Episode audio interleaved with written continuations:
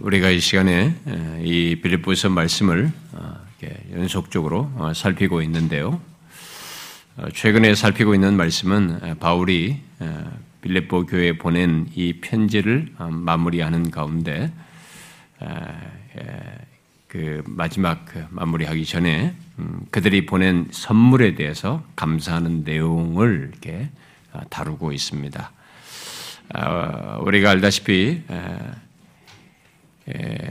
바울이 여기 지금 감사하는 내용을 10절부터 20절까지 제법 길게 말하고 있죠.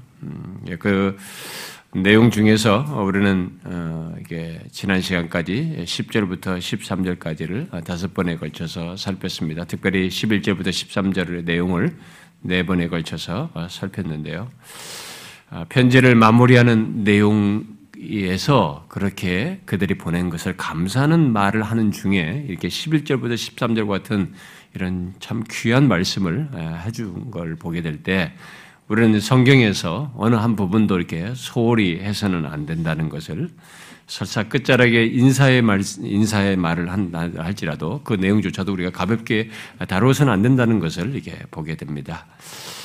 우리는 여기 지난 시간까지 살폈던 11절부터 13절에서 말한 이 자족에 대한 말씀을 예수 믿는 우리의 삶으로 항상 기억하여서 어떠한 형편이든지 우리가 살아가는 데는 인생 내내 동안에 정말 다양한 형편에 처하게 되는데 그런 어떤 형편에서든지 내게 능력 주시는 주님 안에서 실제로 자족하는 삶이 신자에게 주어진 특권이고 복이라고 하는 걸 알고 그런 삶을 갖고자 해야 됩니다.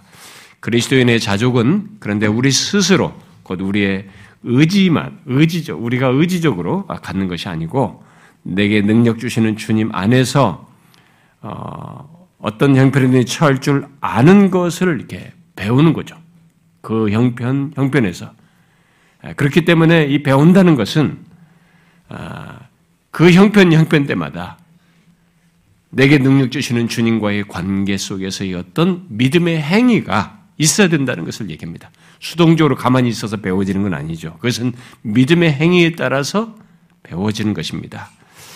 그런데 그 믿음의 행위는 우리가 처하는 각각의 형편에서 능력 주시는 주님을 찾고 구하고 의지할 뿐만 아니라 그분 안에서 우리에게 허락된 것들을 믿음으로 보아야 하고 또 그가 우리의 삶의 주권자로 계시는 것을 믿는 것이 있어야 되는 것입니다.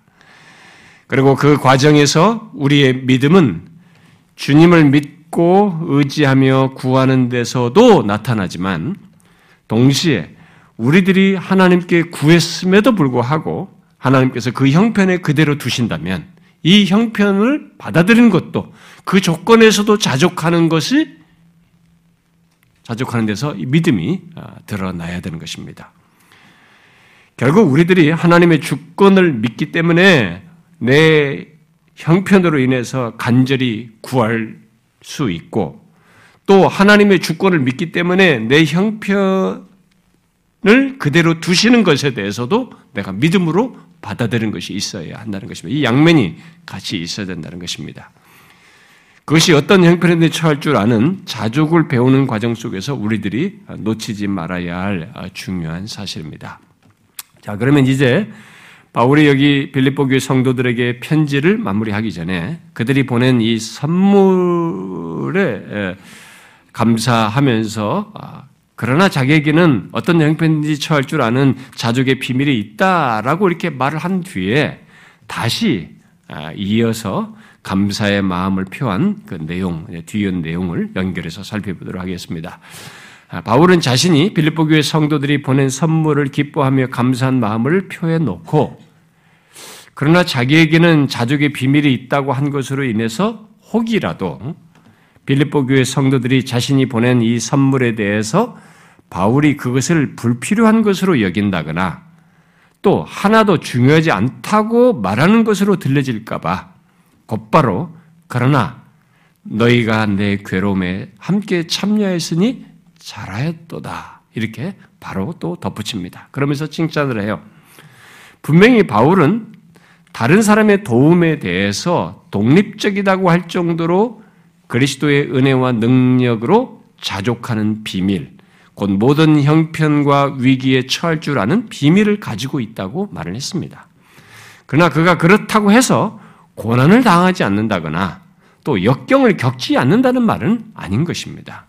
그는 지금 편지를 쓰고 있을 때에도 여전히 감옥에 갇혀서 고난을 당하고 있었고, 그래서 그들이 보내준 선물은 그에게 정말 요긴한 것이었고 정말 기쁘고 정말 마음에 너무 감동이 되는 것이었습니다. 그래서 바울은 그들이 자기에게 선물을 보낸 것을 기뻐하고 고마워하면서 고난 중에 있는 자기를 향해서 그들이 한 것을 잘한 것이다 라고 이렇게 칭찬을 하고 있습니다. 그런데 바울은 여기서 그들이 자기에게 선물을 보낸 것을 두고 흥미 있는 진술을 하고 있습니다. 곧 그런 그들의 행동을 두고 그들이 자신의 괴로움에 참여한 것으로 언급을 하고 있다는 것입니다. 여러분은 우리 예수 믿는 자들 안에 있는 이 비밀스러운 사실, 이런 사실을 지금 바울이 진술한 이런 사실을 알고 있습니까? 그리스도 안에서 예수 믿는 우리들 사이에 일어나는 이 특이한 일 말이죠. 바울은 오늘 본문에서 이런 특이한 진술을 각 절마다 계속해서 말을 하고 있습니다. 18절까지 계속 하는데요. 오늘은 그 특이한 것들을 우리가 좀 주목할 필요가 있습니다. 그런데 여기서 먼저 그리스도 안에서 있게 되는 한 사실로서 그들이 내 괴로움에 참여하고 있다 이렇게 말을 하고 있습니다. 자, 빌립보 교회 성도들이 바울의 괴로움에 참여하고 있다. 이건 뭘 말할까요?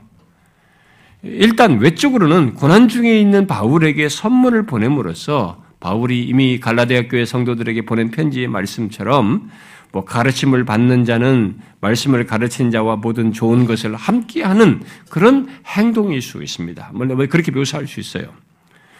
그런데 또 중요한 것은 그런 행동을 단순히 바울의 사역에 참여하는 것 정도로 말하지 않고 현재 고난당하면서 겪는 이 바울의 괴로움에 참여하는 것으로 말하고 있다는 것입니다. 이들이 선물을 보낸 것을 가지고 그렇게 말하고 있어요. 자, 먼저 여기 참여한다는 것부터 좀 잠깐 설명을 하면, 여기 참여한다는 것은 바울의 사역에 참여하는 것으로 인해서 빌립보 교회 성도들을 바울과 지금 동의시하고 있는 묘사입니다. 이것은 지금 바울이 하고 있는 것을 이들을 지금 동의시하고 있는 것으로 이 표현을 지금 쓰고 있는 것입니다. 그런데 여기서 이제 우리가 주목할 것은 단순히 바울의 복음 사역에 참여하는 것 정도가 아니라 내 괴로움에 참여한다라고 말한 것입니다. 외적으로 빌립보 교회 성도들은 지금 바울이 말하는 괴로움이라고 말하는 것을 겪지 않고 있습니다. 그런데 바울은 그들이 내 괴로움에 참여하고 있다 이렇게 말하고 있어요. 그러면 여기 내 괴로움은 무엇을 말하겠어요? 무엇을 말할까요? 이 앞에 1장 17절에서 같은 말이 감옥에 갇혀 있는 상황을 묘사하는 데 사용되어서 어떤 사람은 바울이 외적 상황에 대해서 지금 대해서는 자족을 하는데, 자족을 하지만 빌립보 교회 그가 가진 그의 내면의 고통을 지금 묘사하는 것이다 이렇게 설명하기도 합니다. 빌립보 교회 성도들은 바로 그런 바울의 마음을 헤아리고 그의 상황에 관심을 드러냄으로써 그의 괴로움에 참여하고 있다는 것입니다. 분명히 그런 내용이 여기에 포함되어 있습니다. 그렇게 말할 수 있을 것입니다. 그러나 여기 괴로움이라는 말은 마틴이라는 사람이 말대로 성경에서 자주 이 세상의 마지막에 이 땅에 있을 환란을 가리키는 데 사용되는 전문적인 용어이기도 해요, 이 말이. 그렇다면 빌립보 교회 성도들의 이 선물, 곧 그들이 보낸 선물은 사도의 어려운 형편을 돕는 차원 정도가 아니라 종말에 대비해서 모든 사람에게 복음을 전하고자 하는, 전하는 그 사역 속에서 겪는 환란, 곧 종말을 준비하는 사도 바울의 환란에 참여하고 있다는 말이 되는 것입니다. 여러분은 우리들이 그리스도 안에서 복음의 사역을 위해 물질을 나누고 헌상을 하는 것이 종말을 예비하는 사역에 참여하고 또 그런 사역 속에서 겪는 곧 괴로움 또는 환난에 참여하는 것이라고 하는 것을 알고 있습니까? 이것은 오늘 특별히 오늘 본문에 나오는 이 바울이 그들의 선물을 가지고 설명한 이 내용은 예수민 사람들이 아주 정확히 알아야 될 내용입니다. 예수민 사람들이 무슨 나누고 이게 헌금하고 이런 것들을 거의 이방 종교 수준으로 생각하는 사람들이 굉장히 많거든요. 이런 바울이 말하는 이런 정확한 이해를 안 가지고 있습니다. 우리는 이걸 생각해 봐야 됩니다. 단순히 지금 뭘 나눈 것이 아니었어요. 그것이 지금 종말을 준비하는 사도 바울의 환난에 참여하고 있는 것으로 지금 말을 하고 있는 것입니다. 우리의 물질적인 나눔과 헌상은 그런 영적인 연대의 역사가 있고 의미를 가지고 있다는 것입니다. 그리고 그런 맥락에서 하나님이 보시고 인정하신다는 것입니다. 그런데 그렇게 복되고 의미 있는 참여에 여기 계속되는 내용을 보면 모든 교회와 모든 사람들이 참여하는 것은 아닌 듯해요. 바로 적절한 때에 할 뿐만 아니라 지속적으로 하는 대상은 전부는 아니었던 것으로 보여집니다. 그래서 바울은 15절과 16절을 말하고 있는 것입니다. 뭐예요? 빌립보 사람들아, 너희가 알거니와 복음의 시초에 내가 마게도냐를 떠날 때 주고받는 일에 참여한 교회가 너희 외에 아무도 없었느니라. 데살로니가에 있을 때 너희가 한 번뿐 아니라 두 번이나 나의 쓸 것을 보냈다. 이렇게 말했습니다. 우리가 이전에 10절을 살필 때 언급을 했습니다만은 여기 복음의 시초는 바울이 마게도냐에서의 초기 활동 시기를 말하는 것으로 보입니다. 그때 바울에 의해서 세워진 교회들 가운데 빌립보 교회 성도들은 바울의 복음 사역에 협력하는 데 있어서 수위를 차지했어요. 가장 이런 부분에서 앞서 있었습니다. 수위를 차지했던 교회였던 것으로 보여집니다. 그래서 바울은 더욱 노골적으로 내가 마게도냐를 떠날 때 주고받는 내 일에 참여한 교회는 너희 외에 없었다. 이렇게 말하고 있습니다. 빌립보 교회 성도들은 고린도후서 11장에서 보듯이 바울이 고린도에 있을 때 그를 도왔습니다. 그러나 바울은 여기서 그들이 자기가 마게도냐에 있을 때에도 도왔다 이렇게 말을 하고 있습니다. 그래서 본문 16절에 이 데살로니가 있을 때에도 너희가 한 번뿐 아니라 두 번이나 나의 쓸 것을 보내었다 이렇게 말을 하고 있어요. 이것은 내가 데살로니가 있을 때와 그리고 내가 다른 곳에 있을 때 너희들이 그들이 바울의 필요를 위해서 선물을 보냈다는 것을 강조해 주는 것입니다. 그러니까 이들은 참 이 부분에 있어서 다른 교회와 달랐습니다. 다른 신자들과 달랐어요.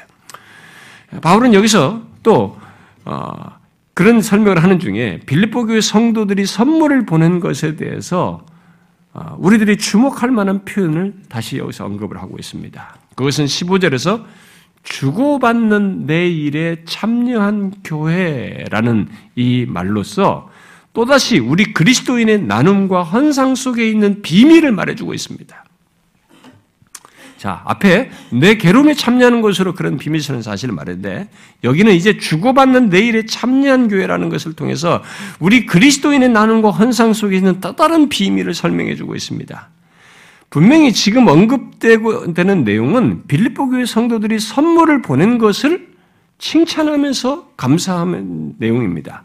그렇다면 그들이 이 표현 속에서 보면 주는 것이잖아요. 바울에게 보냈잖아요. 그러니까 주는 것으로 내 일에 참여했다라고 말을 하는 것이 문맥상으로는 이 앞에 말한 설명과 맞물려서는 그게 맞아 보입니다. 그런데 어떻게 표현하고 있습니까? 주고 받는 내 일에 참여했다. 이렇게 말하고 있습니다. 왜 이렇게 말했을까요? 제가 비밀이라는 게 이거예요. 왜 이렇게 말했을까요? 특히 이 말은 당시 상거래에서 사용된 전문 용어예요. 근데 그 전문 용어, 사람들이 일반 쓰는 상거래에 쓰는 전문 용어를 갖다가 바울이 차용해서 지금 설명을 하고 있는 것입니다. 그래서 여기 주고받는 것은 장부의 금전 출납을 뜻하는 것입니다. 여기 주고받는 것이라는 이 의미가. 그러니까 바울은 여기서 사업상의 거래를 뜻하는 용어를 사용해서 그들이 내 일에, 내 사업에, 굳이 일반적인 용어로 보면 참여했다. 이렇게 되는 것입니다. 곧 동업자로서 내 사업에 참여했다. 이렇게 말하고 있는 것이죠.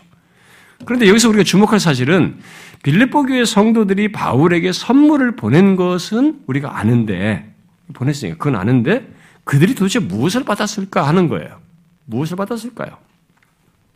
그들 사이에 주는 것만이 아니라 받는 것이 있다고 지금 말을 하는데 그게 뭐냐? 무엇을 받았을까요?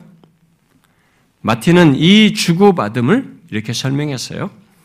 물질적인 선물은 이 교회로부터 사도에게 왔고, 그 교회로부터 사도에게로 왔고, 곧 주어진 거죠. 그리고 영적인 복은 그 반대로 갔다. 받았다는 거죠, 이들이 영적인 복을. 물질적인 선물을 보냈고 영적인 복을 그들은 받았다는 것이죠. 여기서 주고받으면 바로 그걸 말한다는 거죠. 여러분, 바로 이것이 그리스도인의 나눔과 헌상 속에 있는 또 다른 비밀입니다. 곧 물질로 주님의 사역에 동참하는 것은 외면적으로 그것만 있는 듯 하지만 그 가운데서 주의 사역이 진전되고 동시에 그렇게 참여한 자에게 영적인 유익과 복이 함께 있는 거예요. 그런 내용 속에서 있는 것이다 하는 겁니다. 자, 여러분은 이런 사실을 알고 있습니까? 바울은 이런 이중성을 고린도전서 9장에서 이렇게 묘사했죠.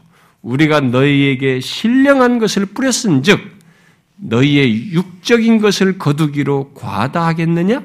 이렇게 표현했습니다. 신령한 것을 뿌리고 육적인 것을 받는 이 것으로 얘기했습니다.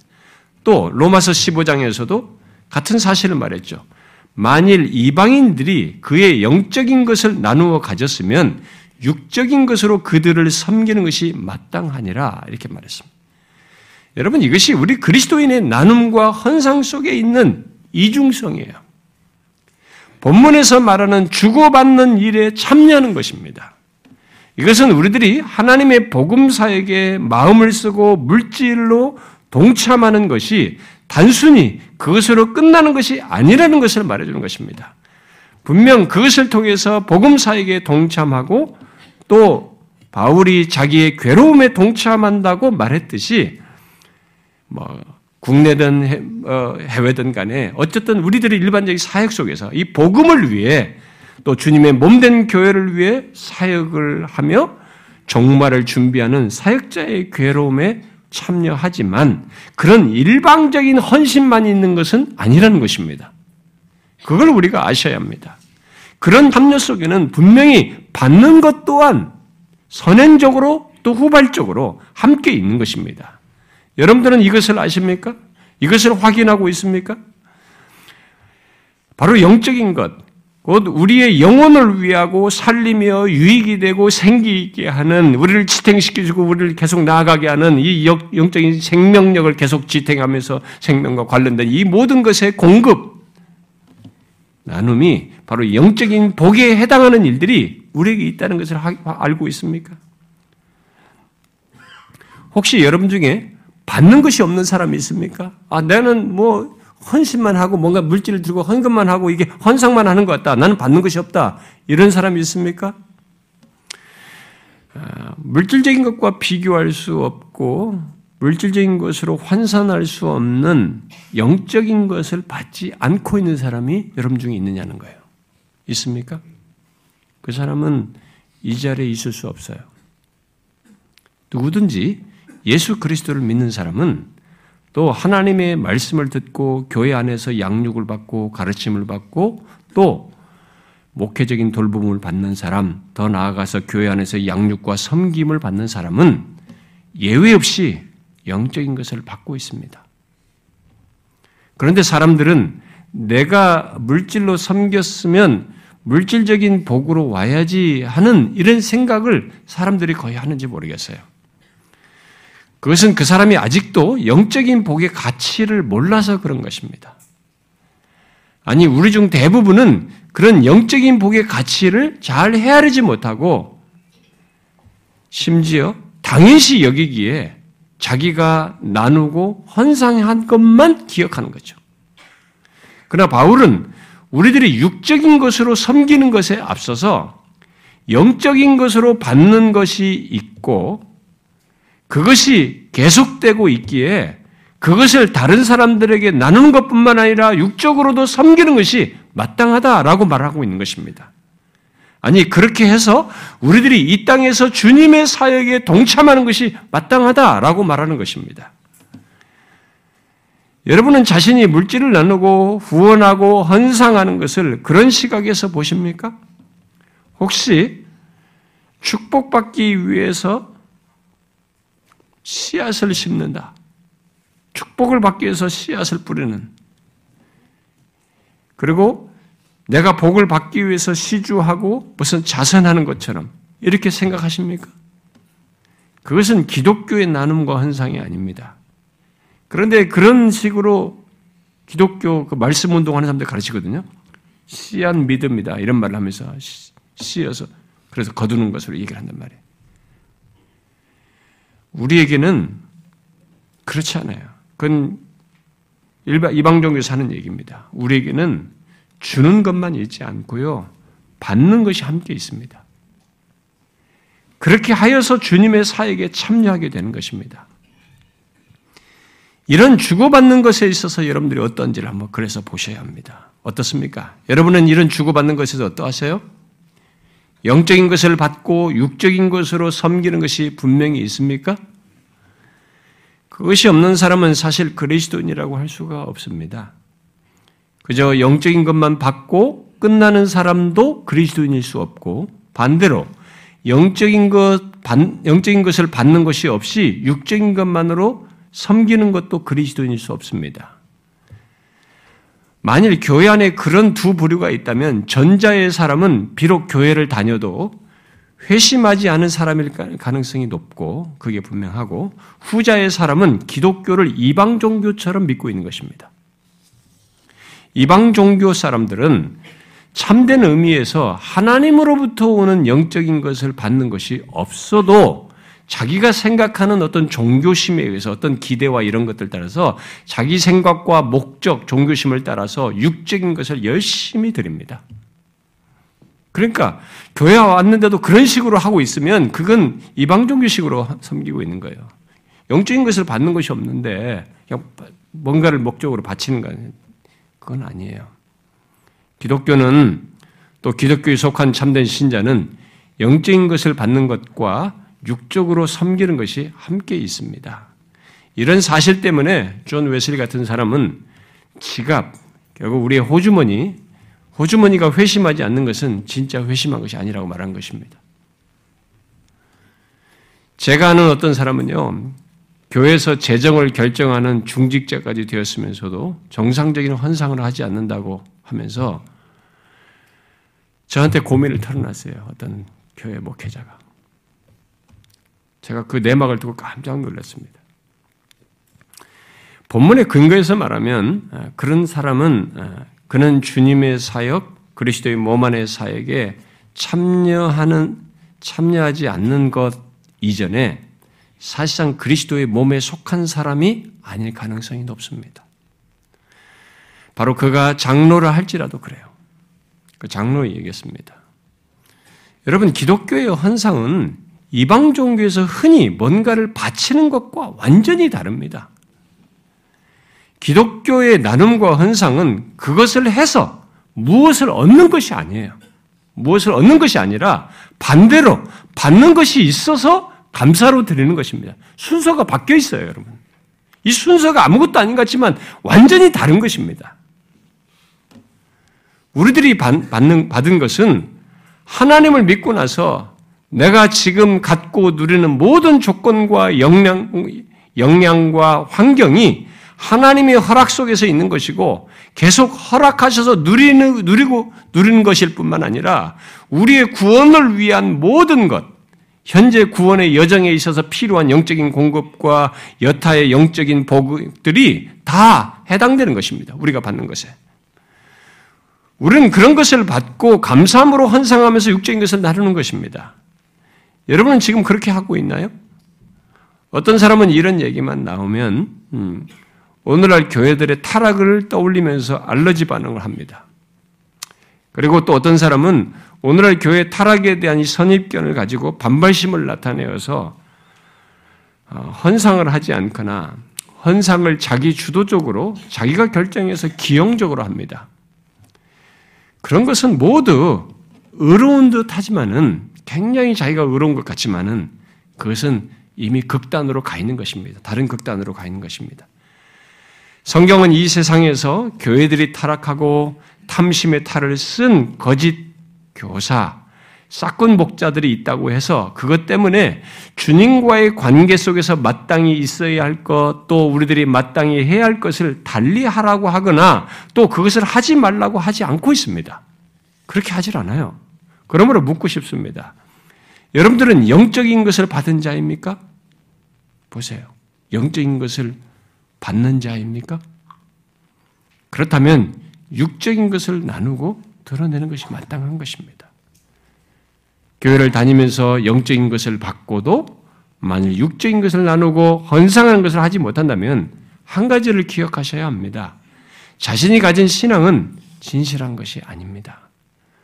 마크 데버가 건강한 교회의 표지로서 교회 회원 자격을 말하는 가운데 교인들이 가질 의무 속에 이 헌상을 얘기해요. 그런 것이 없을 때는 교회 정식 멤버로서 받아들이지 않는 그런 내용을 얘기하는데 그게 다 왜 그렇겠습니까?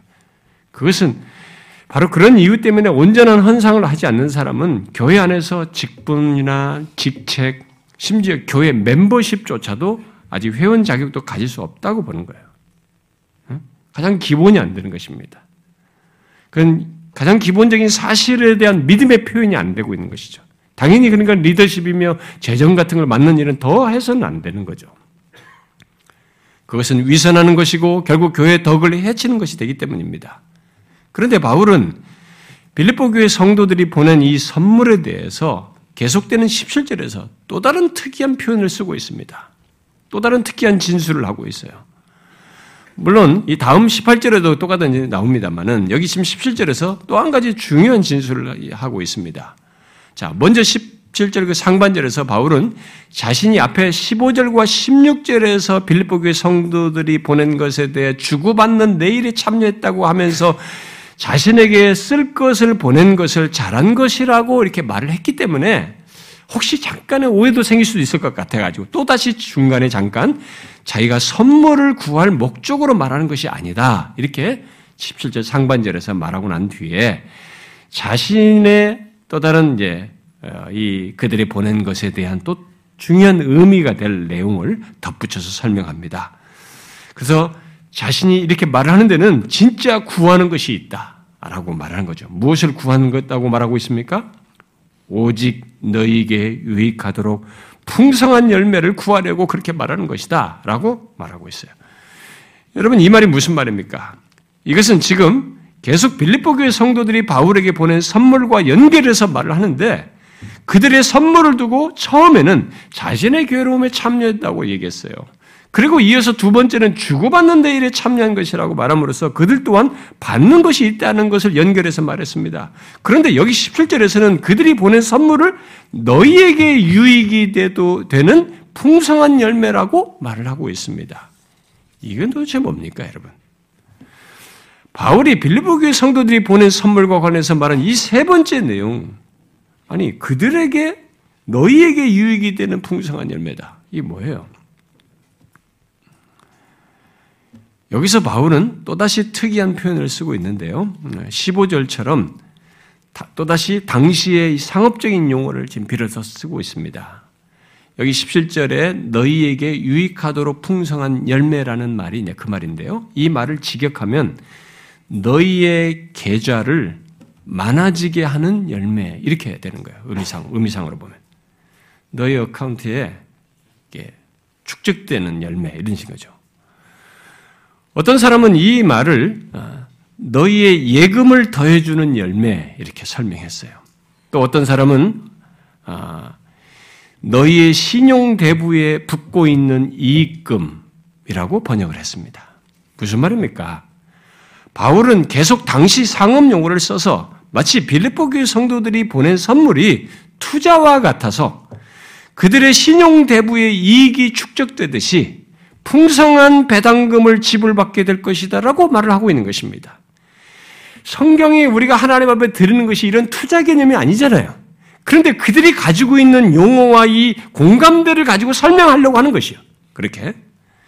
그래서 장차 마지막 날에 그들의 인색하지 않은 이 마음을 쏟는 선물 또는 헌상, 섬김이 인정받지 못한다거나 보상받지 못하는 일은 없다.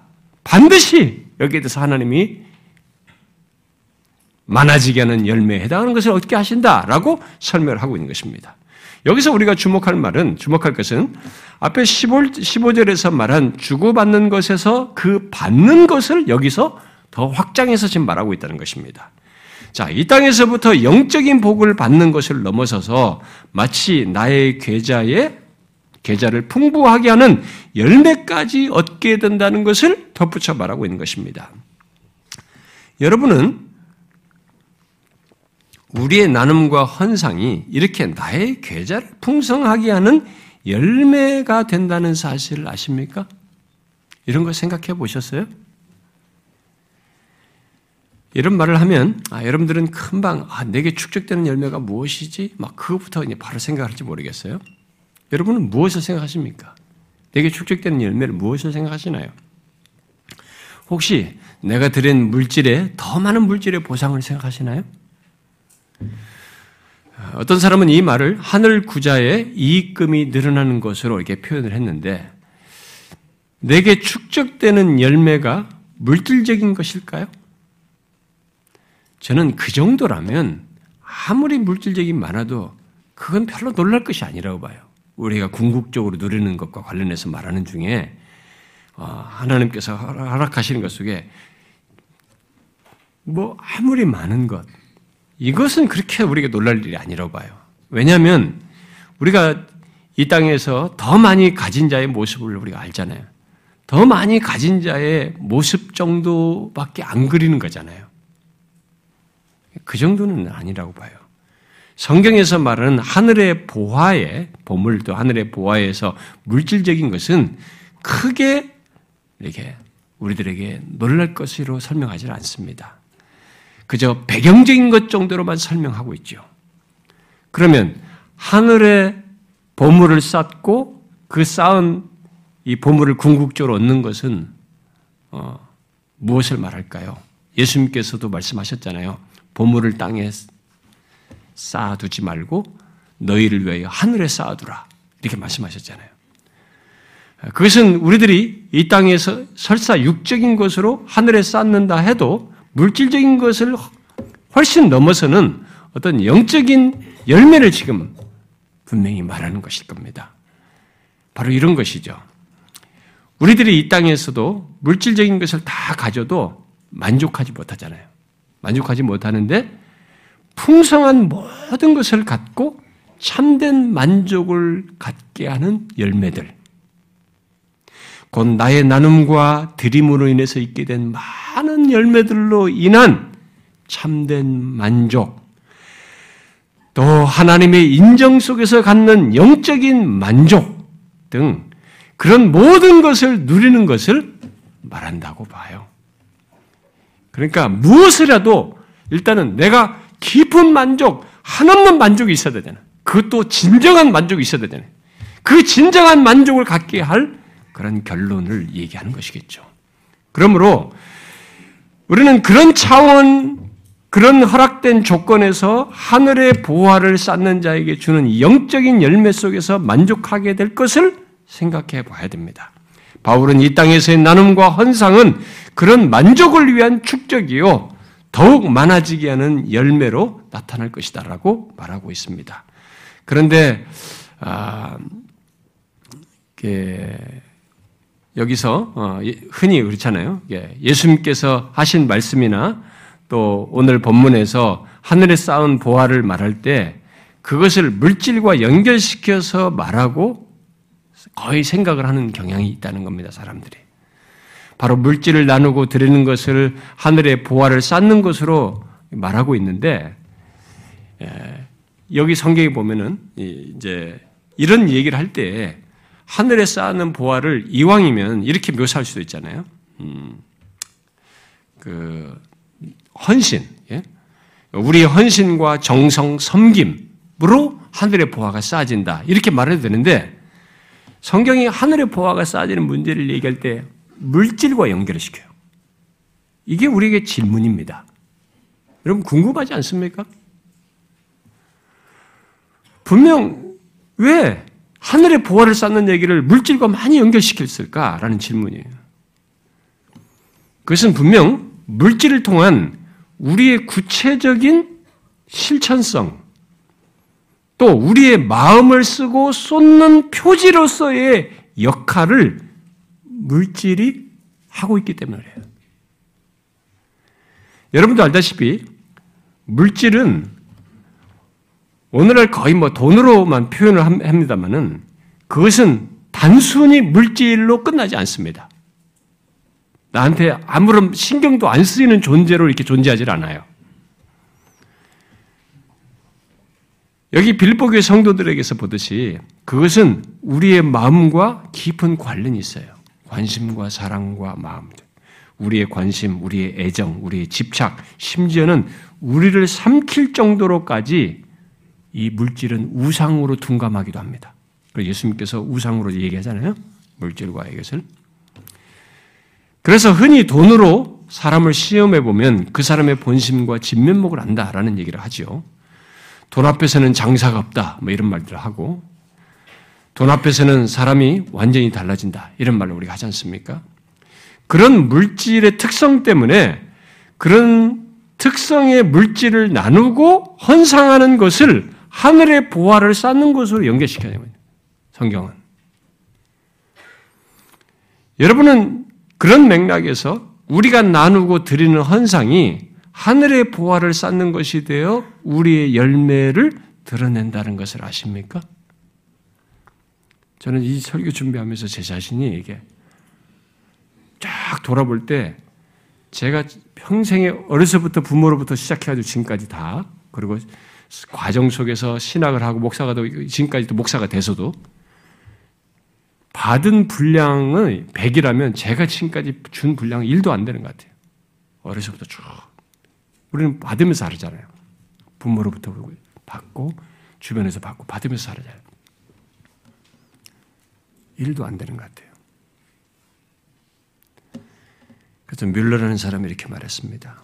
선물을 주는 것은, 여기 본문에서 말하는 선물로 말한 거죠. 물질, 이런 거죠. 선물을 주는 것은 주는 자를 영적으로 부유하게 하며 그의 예금 통장에 들어가는데 거기에는 당신의 통장에 주어지는 보상, 그리고 당신의 사랑을 새롭게 보일 적마다 증가하는 보상이 있다. 이렇게 말했어요. 우리가 우리의 마음을 드러내고 사랑을 물질을 통해서 드러낼 때마다 우리에겐 쌓고 증가되는 보상이 있다는 것입니다. 이런 사실 때문에 우리는 빌립보 교회 성도들처럼 나누고 드리는 데 있어서 인색하지 말아야 하는 것이죠. 로버트슨은 본문을 설명하면서 이런 말을 했습니다. 예수님께서 말씀하셨듯이 주는 것이 받는 것보다 복이 있다. 하늘의 보화를 쌓아두는 방법은 땅에 있는 동안 그것을 나누어 주는 것이다. 우리는 오직 우리가 주는 것만을 저축할 수 있다. 하늘에는 주는 것만 저축할 수 있다는 거예요. 우리가 베풀어 줌이 없이는 우리가 은혜롭게 자라야 할 대로 자랄 수 없다는 것 역시 사실이다. 그의 말대로 우리들이 하늘의 보화를 쌓는 방법은 땅에 있는 동안 나누며 드리는 것이고 오직 주는 것만으로 하늘에 저축한다는 것입니다. 만일 우리가 나누어 드리는 것에 인식하게 되면 이 사람이 말한 대로 특이한 일이 하나 생깁니다. 우리는 은혜롭게 자라야 할 대로 자라지 못한다는 거예요. 여러분도 아시겠지만 실제로 온전한 헌상과 물질의 나눔이 없으면 우리는 자라지 못합니다. 여러분은 어떻습니까? 이 부분에서.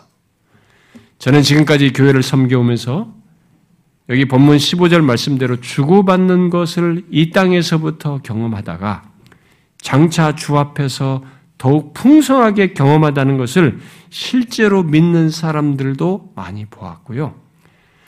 반대도 많이 보았습니다. 거의 그것을 의식하지 않고 교회 다니는 사람들도 많이 봤어요. 여러분은 어떤 부류이십니까? 전자입니까? 그렇다면 그것은 바른 신앙입니다. 진실로 그 믿음이 헛되지 않음을 성경대로 확인하게 될 것입니다. 그런데 제가 본 바로는 점점 그런 믿음을 가진 사람들이 줄어들고 있어요. 주로 나이 드신 분들에게서 많이 보이고 젊은 세대가 없다는 건 아니에요. 대체로 비율적으로 점점 더 나이 드신 분들에게서 많이 보이고 젊은 세대들 속에서는 상대적으로 점점 줄어들어요.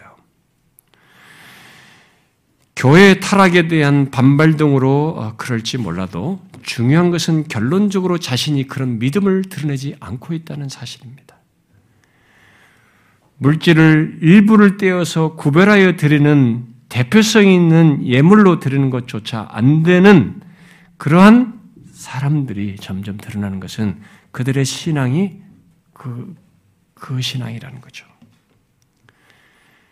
그런데 제가 경험한 것들 중에도 특히 싱글 때는 이런 것도 이렇게 나누어 드리는 것도 좀 잘해요. 그러다가 이제 결혼해서 아이를 낳고 이제 아이를 낳으면서 막 필요가 더 증가해서 그럴 수도 있겠습니다만 키우면서 헌상을 기피하고 이런 걸 2차로 여기는 사람들이 늘어나요. 가장 기본적인 사실을 신앙으로 갖지 않고 있는 것입니다. 일단 그런 신앙 태도 속에는 로버트슨의 말대로 두 가지가 없는 것입니다. 하나는 보화를 쌓는 것에서 인색하여 하늘에 쌓는 것이 없는 것이고 또 다른 하나는 은혜롭게 자라야 할 대로 자라지 못하게 된다는 것입니다.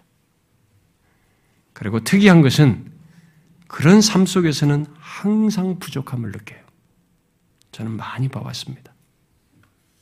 이상스럽게 그렇게 못하는 사람들은 항상 부족감을 느껴요. 없다, 힘들다, 부족하다를 입에 달고 삽니다. 특이한 경험이에요.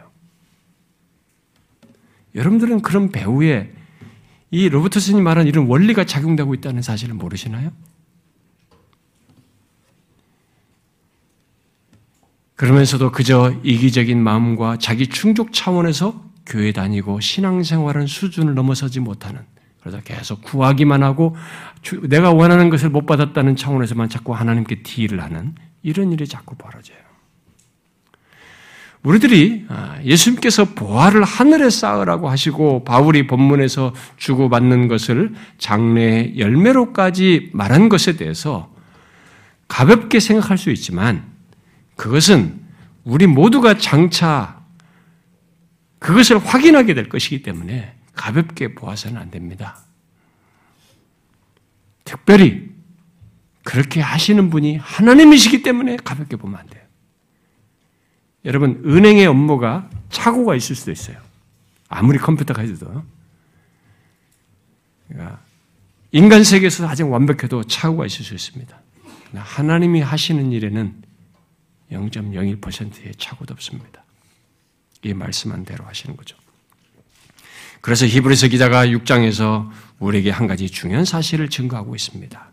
하나님은 불의하지 아니하사 너희 행위와 그의 이름을 위하여 나타낸 사랑으로 이미 성도를 섬긴 것과 이제도 섬기고 있는 것을 잊어버리지 아니하시느니라 이렇게 말했어요.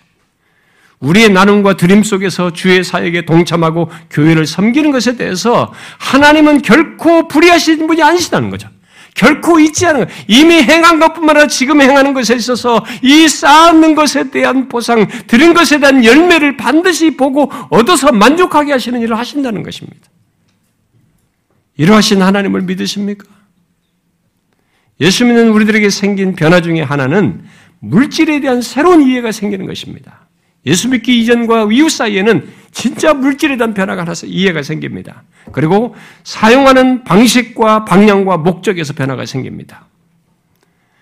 이것은 굉장히 중요한 사실입니다. 여러분들이 사도행전을 유시해서 사도들의 쓴 서신들의 성경에 나오는 그리스도인들의 변화를 한번 보십시오. 이 변화가 다 있습니다. 예수 믿기 전에 사람들은 물질을 자기 주도적으로 생각합니다. 내가 주인으로 생각하고 모든 걸 내 주도적으로 생각합니다. 그리고 사용 방식과 방향과 목적도 다 자기와 관련되어 있습니다. 내 방향성과 관련되어 있어요. 그러나 예수 믿고 나서 우리가 초대교회에서 성경이 나오는 그리스도인들에게 보듯이 그들은 물질의 주권자가 하나님이시고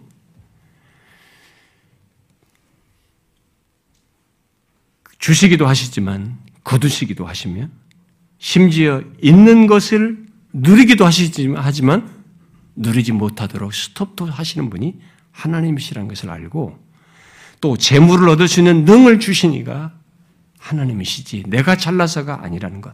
그런 조건을 섭리 가운데 내 인생의 생명과 호흡을 주시고 삶의 조건을 성장 과정과 배경을 허락하셔서 허락하신 것이지 내가 한 것이 아니라는 거죠. 이런 그리스도의 구속의 은혜 안에서 이런 물질에 대한 이해의 태도가 바뀐 것이 신자가 되면서 생기는 변화예요. 그래서 사도행전 1장에서 2장에서부터 보면 그들이 태도를 달리하죠. 그래서 물질에 대한 주권이 내게 있지 않고 하나님께 있음을 알고 하나님과 연관지어서 생각하고 사용을 하는 이런 변화가 덧붙여서 생기게 되는 것입니다. 그래서 성령의 감동하심을 따라서 바로 다윗이 천지에 있는 것이 다 주의 것이다고 하며 부와 귀가 주께로 말미암고 모든 것이 주께로 말미암았다라고 한 것을 실천적으로 드러냅니다.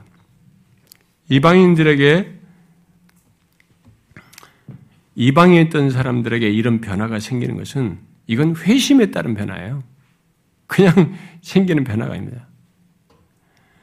물질의 주권에 대한 이해는 사용 방식과 방향과 목적에서 내 방식 또 나를 위한 방향과 목적에서 쓰던 것에 대한 변화를 가져옵니다. 그래서 이제는 내 밖으로 특별히 하나님의 뜻과 말씀을 따라 나누고 드리는 쪽으로 변화가 생깁니다. 많이 가졌느냐 적게 가졌느냐는 것은 중요하지 않습니다. 그런 방향과 목적으로 쓰는 변화가 생긴다는 것입니다. 많이 받은 사람은 그만큼 많이 내 밖을 향해서 나누고 드리는데 쓰는 것이죠. 그리고 그것을 하나님께서 나중에 카운팅하신다고 계산하신다고 말하는 것입니다. 그래서 예수 그리스도를 믿게 되었다는 것, 회심했다는 사인 중에 하나가 물질에 대한 회심이에요. 물질에 대한 이해와 태도의 변화입니다. 이게 회심에 생기는 변화 중에 하나예요.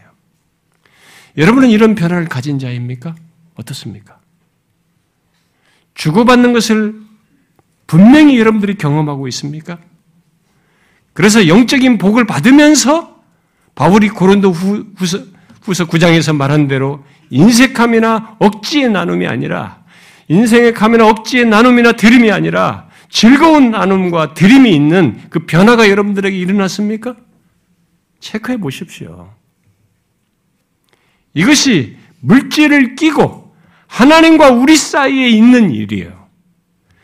또 물질을 끼고 주님의 몸 된 교회가 세워지고 복음이 증거되는 주의 사역 속에서 있는 일입니다.